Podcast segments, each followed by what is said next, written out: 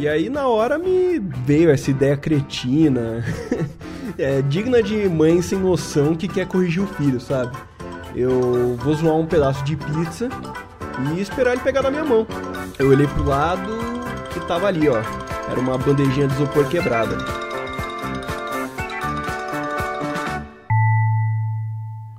Bom dia, boa tarde, boa noite, querido ouvinte.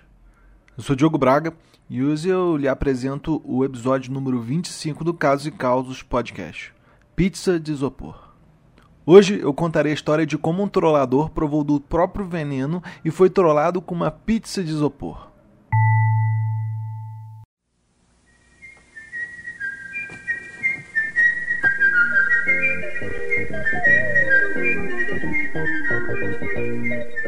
Noite de quinta-feira, 5 para as 10 da noite, e ele ainda estava na sala de aula do curso de arquitetura assistindo aula de sistemas estruturais 6.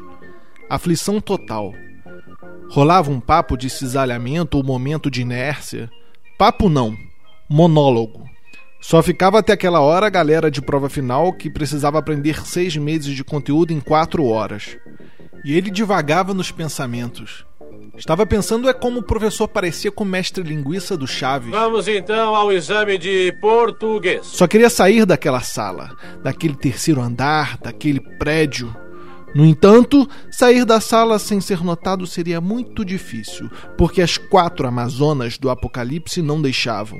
Eram quatro outras alunas que, mesmo já tendo sido aprovadas, sentavam na primeira fileira com suas calculadoras científicas Cássio, que só elas sabiam operar. Quando eu tiver um tempinho, eu te ensino como é que faz. Então, aquelas garotas, cara, assim, pra nossa surpresa, elas faziam umas perguntas que até a galera que precisava tirar 12 na prova final sabia. Sabe, era bem destrutivo, era um hábito, assim, muito ruim. Mas já tinha passado meia hora do horário que ela tinha acabado. É, eu tava sentado lá, né? Porque sair da sala junto com o professor no final da aula dava aquela diferença para mendigar uns quatro décimos ali pra passar de ano, sabe? É, e sinceramente, ó, no mínimo, eu espero que elas tenham vencido na vida. Elas merecem. Acabou aquela aula e ele voou da sala para a área externa. Foi como se ele tivesse teletransportado. Foi para o pátio onde os alunos da faculdade de arquitetura possuem o hábito de fazer eventos regados a cerveja, cachaça e pizza, é claro. Meu, ó. Conseguir chegar na pizzada depois da aula de sistema era tipo passar pelas 12 casas do Zodíaco, sabe? Só que em vez de salvar a Deus Atena, a gente tava ali resgatando uma Santa Itaipava gelada, só uns 50, meu. Hoje você não encontra mais isso, era raridade. É, enfim. E lá estava eu, né? Garoto, vadio, cheio de fome. A breja, recém-saída do isopor, adormecia a mão dele. E a sorte o sorria em forma de dúvida. Deveria ele manter a compostura, fingir que era um ser humano normal e buscar um flerte juvenil? Ou deveria se lançar na barbárie em busca de um pedaço de pizza? Tendo em vista sua fome de sete mendigos da cantareira, ignorar a comida e manter a pose naquele momento era insustentável.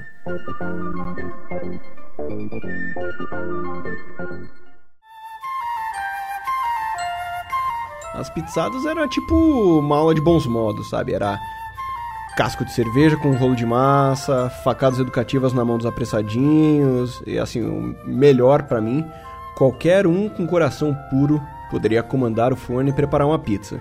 Na verdade, não precisava nem saber fazer pizza.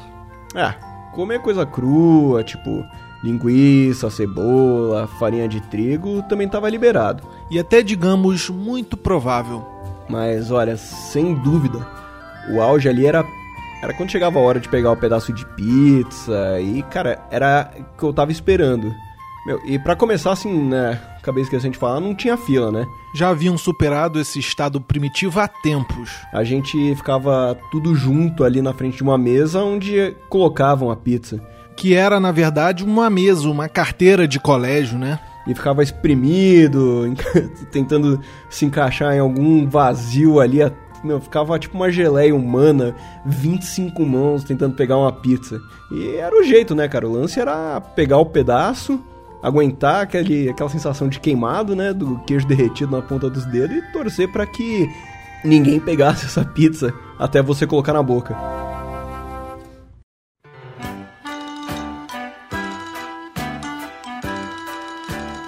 A pizzada era um acontecimento e um rito de passagem para os jovens calouros de arquitetura.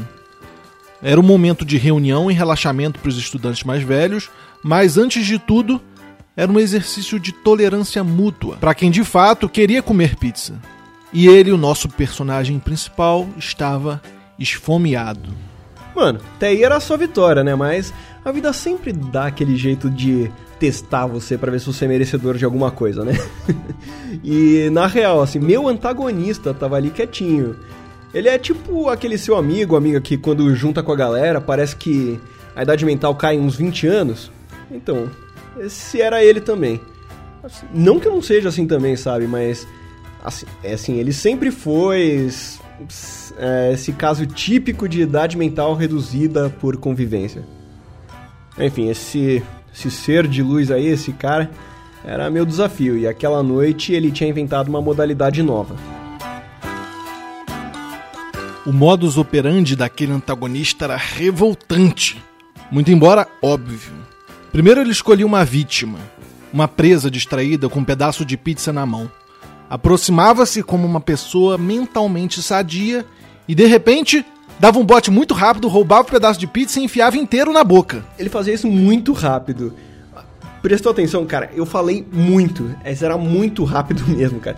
Parecia que ele treinava em casa aquilo. Depois ele começava tipo um ritual primata, onde ele olhava pra cara da vítima e ao mesmo tempo mastigava, ria, falava. Seu otário!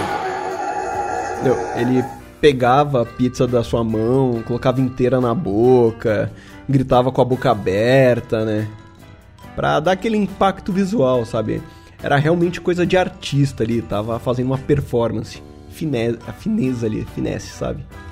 Em menos de uma hora, uns dois pedaços meus, uns quatro ou cinco de uns outros amigos e. Meu, não tava satisfeito ainda. Ele começou a chegar perto de estranho, de professor, de gente do bem que tava ali, sabe? É, uma galera que não entendia esse humor neandertal dele. Eu, mano, na hora eu pensei, esse cara aí tá procurando encrenca. Mano, precisava, fre precisava frear ele, sabe? Precisava fazer ele parar com aquilo. Meu, e a única forma de separar um cara bobo é deixando ele envergonhado assim no meio no meio da galera, sabe? É, daquela vergonha pública ali, por causa da própria bobeira dele. E aí na hora me veio essa ideia cretina, é, digna de mãe sem noção que quer corrigir o filho, sabe? Eu vou zoar um pedaço de pizza e esperar ele pegar na minha mão. Eu olhei pro lado e tava ali, ó. Era uma bandejinha de isopor quebrada. Aquelas do supermercado, sabe? É, na hora eu percebi que aquela era a vontade do universo e eu fazia parte de um tipo de um plano cósmico maior, sabe? Eu juntei uns restos de queijo, cebola e tomate que tava em cima da mesa e coloquei na minha massa extra fina e super crocante de isopor. E ele fez então uma arapuca para pegar aquele cara grande e bobo. Mas a sua obra de arte, aquele pedaço de pizza de isopor, ficou muito semelhante a uma pizza real. E ele sofreu inúmeros assédios.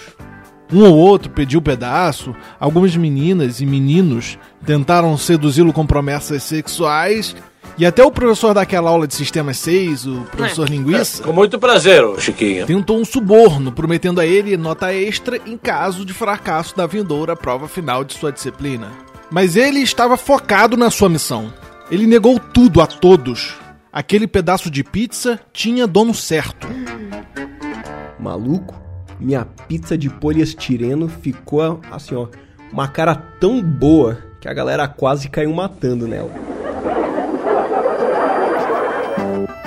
Demorou um pouco, mas eu consegui finalmente me livrar daquele bando de faminto e uns segundos ali depois apareceu lá esse nosso amigo Neandertal, brincalhão. Eu fui andando na direção dele como que não quer nada. Fiz cara distraído, mas tava ali, ó. De rabo de olho, tava de vigia, tava olhando para ele, sabendo que ele ia dar aquele bote.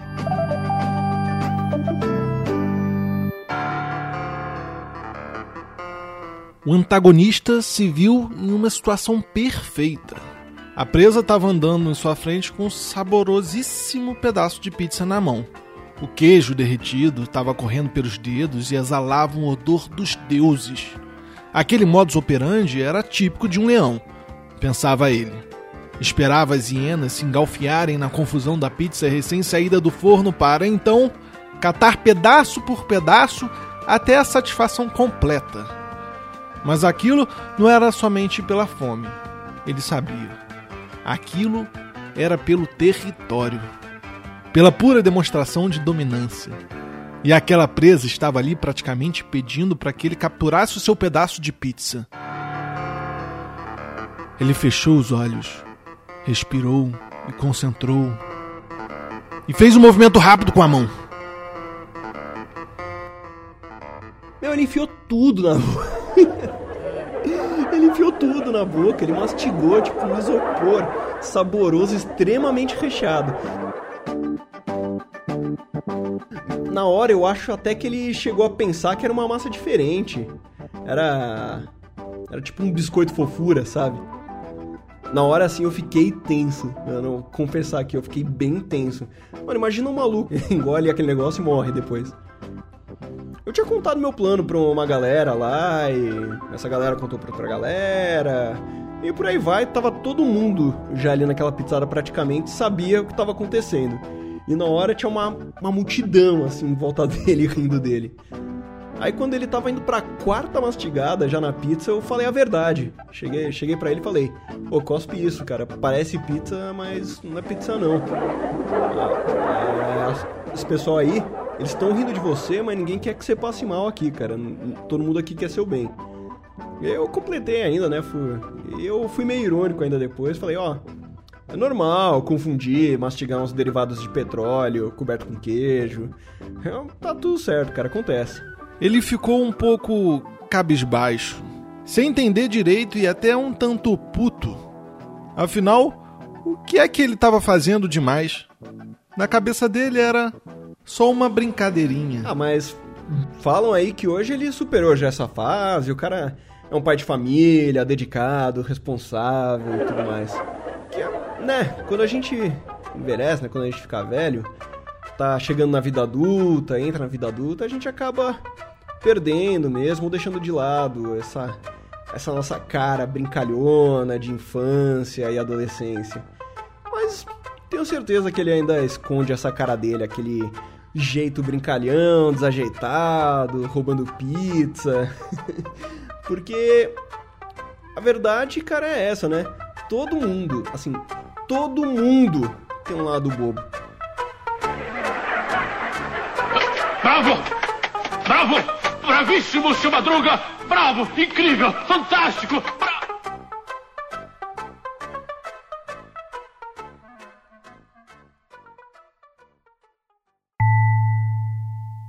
Este foi o 25 episódio do Casos e Causos Podcast. O podcast baseado em fatos, nem sempre reais. Eu gostaria de agradecer ao Ramon, que foi quem escreveu e me enviou essa história. Ele me enviou e transformou em roteiro para o podcast. Eu gostaria de agradecer também ao Danilo Battistini do podcast Contador de Histórias, que foi quem narrou a história para mim hoje. Para achar o podcast dele é só procurar no seu agregador de podcast ou no SoundCloud por Contador de Histórias. O contato do Twitter dele é @cdhcast.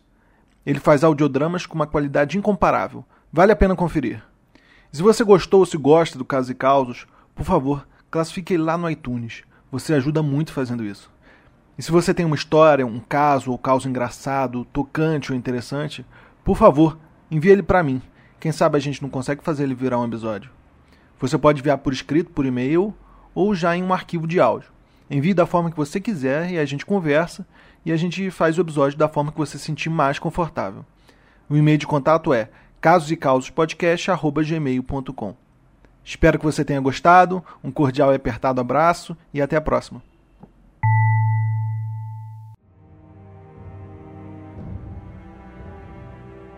Agarrou as pernas do seu pai e escondeu o rosto.